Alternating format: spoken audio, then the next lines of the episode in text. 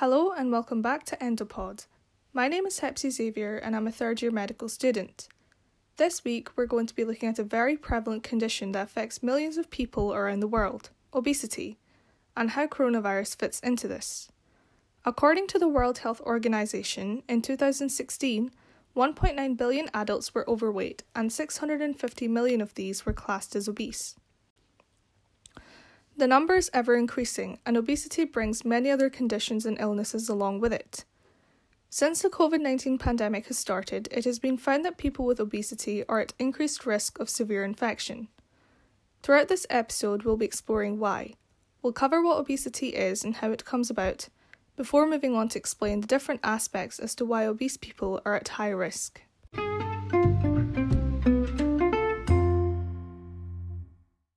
Obesity is defined as excessive fat buildup that may lead to health issues, and the fundamental cause of obesity is that calorie intake exceeds calorie expenditure. Now that we've gone through the scientific definition, it needs to be said that obesity isn't just a simple case of someone overeating. It's a very complex process with genetic, psychological, and environmental factors involved. As I mentioned before, along with obesity comes with several health issues, including heart disease, arthritis, diabetes, and even some cancers. And these are conditions that increase risk of severe COVID 19 infection. So already we can see the negative impacts of obesity in this scenario. Now let's look at how obesity actually comes about. There are a huge number of factors that go into this, but in this episode, we'll focus on hormones, genetics, and the nervous system. We have two major gut hormones that influence our appetites normally ghrelin and leptin. Ghrelin is our hunger hormone and is produced in the gastric fundus. It helps us build an appetite to increase food intake and store fat. Leptin is our fullness hormone and is produced by white adipose tissue. It decreases appetite and tells our brain that we need to stop eating once our stomach becomes distended. It acts alongside other anorexigenic hormones like glucagon like peptide 1 peptide YY, and cholecystokinin. Genes are behind everything in our body, including these hormones. They control how much leptin and ghrelin an individual has and how effective they are. It is thought that many obese people have built up a resistance to leptin, which normally tells us when we're full, which could be a possible explanation as to why people with obesity may overeat. Normally, ghrelin is suppressed after a meal so that we don't overeat, but obesity is associated with reduced ghrelin suppression after a meal. This is an explanation as to why people with obesity may overeat. There is an imbalance in these hormones, and ultimately, there is a genetic basis for this. Another important hormone to mention is insulin. It is a main hormone that acts postprandially. It reduces blood glucose levels and acts on the hypothalamus to promote satiety. Obesity is very much associated with a resistance to insulin. Not only does this mean that people with obesity will overeat, it also leads to type 2 diabetes, of course, the reverse can also happen with type 2 diabetes causing obesity. We have covered this in more detail in a few of our previous episodes, so feel free to check that out. So, we can already see why obesity isn't a simple case of overeating and why it isn't okay to blame people with obesity for self inflicting it. Now, let's look at how the sympathetic nervous system in our body also contributes to obesity. It is thought that altered sympathetic activity can contribute to obesity, with things like carbohydrate overfeeding being associated with increased sympathetic activity. The sympathetic system has specific effects on metabolism. It promotes insulin release, adipose lipolysis, skeletal muscle glucose uptake, and hepatic gluconeogenesis. Reduced sympathetic mediated adipose lipolysis has been suggested to lead to excess lipid accumulation and weight gain. The sympathetic nervous system is important in regulating metabolism, but its precise role in obesity is still fairly unknown. Finally, we'll look at how genetics contribute to obesity. Mutations in genes encoding for the leptin melanocortin pathway result in early onset obesity, and these patients can benefit from leptin or melanocortin receptor 4 agonists. However, these mutations occur in only a small proportion of obese individuals, with 1 to 5% of morbidly obese populations suffering from leptin receptor mutations. So, monogenic causes of obesity are rare and account for only about 7% of childhood onset obesity. In most individuals, the genetic predisposition to obesity tends to be polygenic. Common variants in parts of the fat mass and obesity associated genes were associated with a higher BMI in people. Similarly, other polygenic variants were found through a large meta analysis of genome wide association studies for BMI.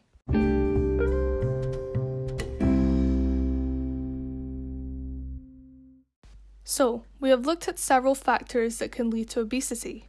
Now let's move on to look at why those with obesity are at increased risk of severe COVID disease. I have said before that obesity isn't just a condition of its own.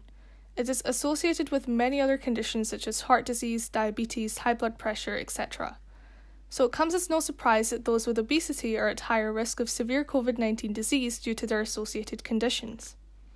In terms of diabetes, coronavirus infection possibly triggers higher stress conditions within the body, leading to the release of glucagon, adrenaline, and cortisol, which all elevate blood glucose levels. This obviously means that people with diabetes find it more difficult to control their blood glucose levels and may find their normal therapy regimes don't quite work for them. This not only allows coronavirus to invade more readily, but also increases risk of diabetic complications such as diabetic ketoacidosis. The inability to control blood sugar levels has also been linked to the inhibition of lymphocyte proliferation and impaired macrophage and neutrophil functions. This means the coronavirus displays a stronger infection. There are many other reasons why, which we've covered in detail in our episode on diabetes and COVID 19, so please feel free to check that out. In terms of heart disease associated with obesity, it has been found that COVID 19 is not just a respiratory illness, it is also cardiovascular disease. The coronavirus enters cells by binding to the ACE2 receptor found in many organs such as lungs, heart, blood vessels, etc. People who have high blood pressure usually take medicines called ACE inhibitors and angiotensin receptor blockers. Both of these medicines lead to an increase in levels of this ACE2 receptor, meaning more opportunities for the virus to enter cells in the body. It is thought that when the virus enters cardiomyocytes, it can lead to cardiac dysfunction and arrhythmias. However, it should be said that taking ACE inhibitors or angiotensin receptor blockers should not be stopped in those with high blood pressure, as there is no solid evidence that this is very detrimental in COVID 19. So we can see why people with obesity are at risk of severe COVID 19 disease. Their obesity puts them at high risk as well as the associated conditions that come along with obesity. It is a multifactorial basis for this increased risk.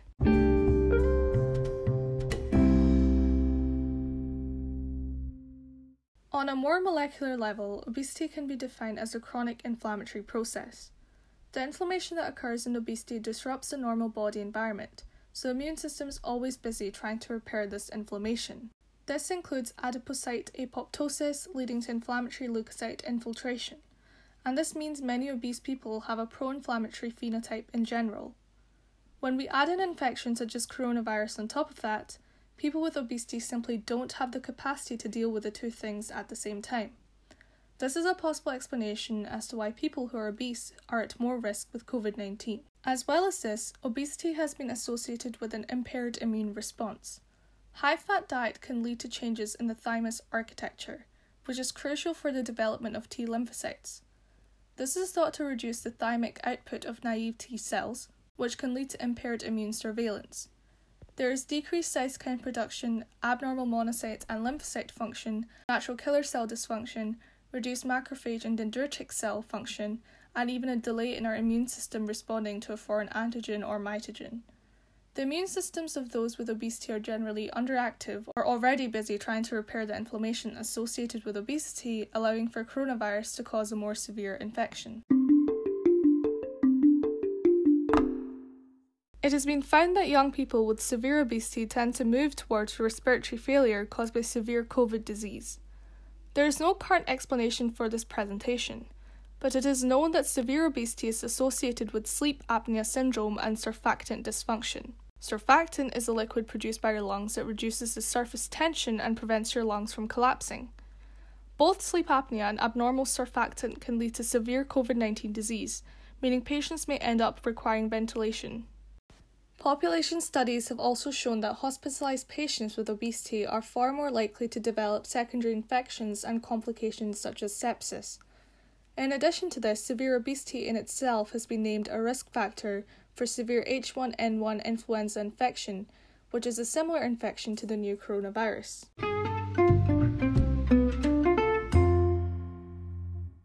So, what is the current advice for people with obesity? The World Health Organization advises that everyone regularly washes their hands and maintains social distancing where possible. For those with obesity, they should make sure that any other condition they have, such as diabetes, is well managed and controlled to avoid risks. They should try and maintain healthy eating and undertake daily physical activity as much as they can. This is, of course, applicable to everyone, but especially important for those with obesity. By exercising regularly, their risks of heart disease can be reduced, and healthy eating will not only help with weight loss, it will also boost immune system. Having said this, the psychological and mental health impact of obesity is a major factor we cannot miss. We have had a previous episode where we discussed why people with obesity are prone to mental health issues and the common stereotypes surrounding them. As a summary, it is often assumed that obesity is under personal control, meaning that people think a lot of times it is self inflicted due to laziness and lack of knowledge. This can make people with obesity feel stigmatized and puts them at risk of having low self esteem, depression, and a poor quality of life. Of course, this is not true as we have discussed the genetic and hormonal involvement in obesity and length.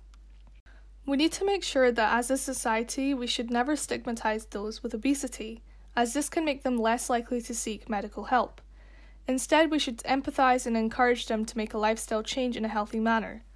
People with obesity need special medical care that tackles their physical health conditions while also helping them mentally. Lockdown is now lifting at various rates in the UK and all over the world.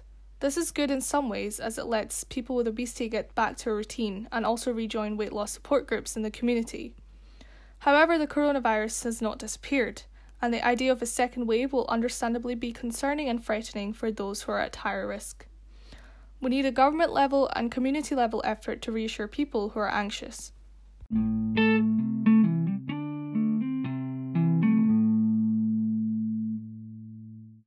Throughout this episode, we've touched on how obesity comes about in the first place and why those with obesity need to be extra careful with COVID 19, as they're more prone to developing the severe form of the infection.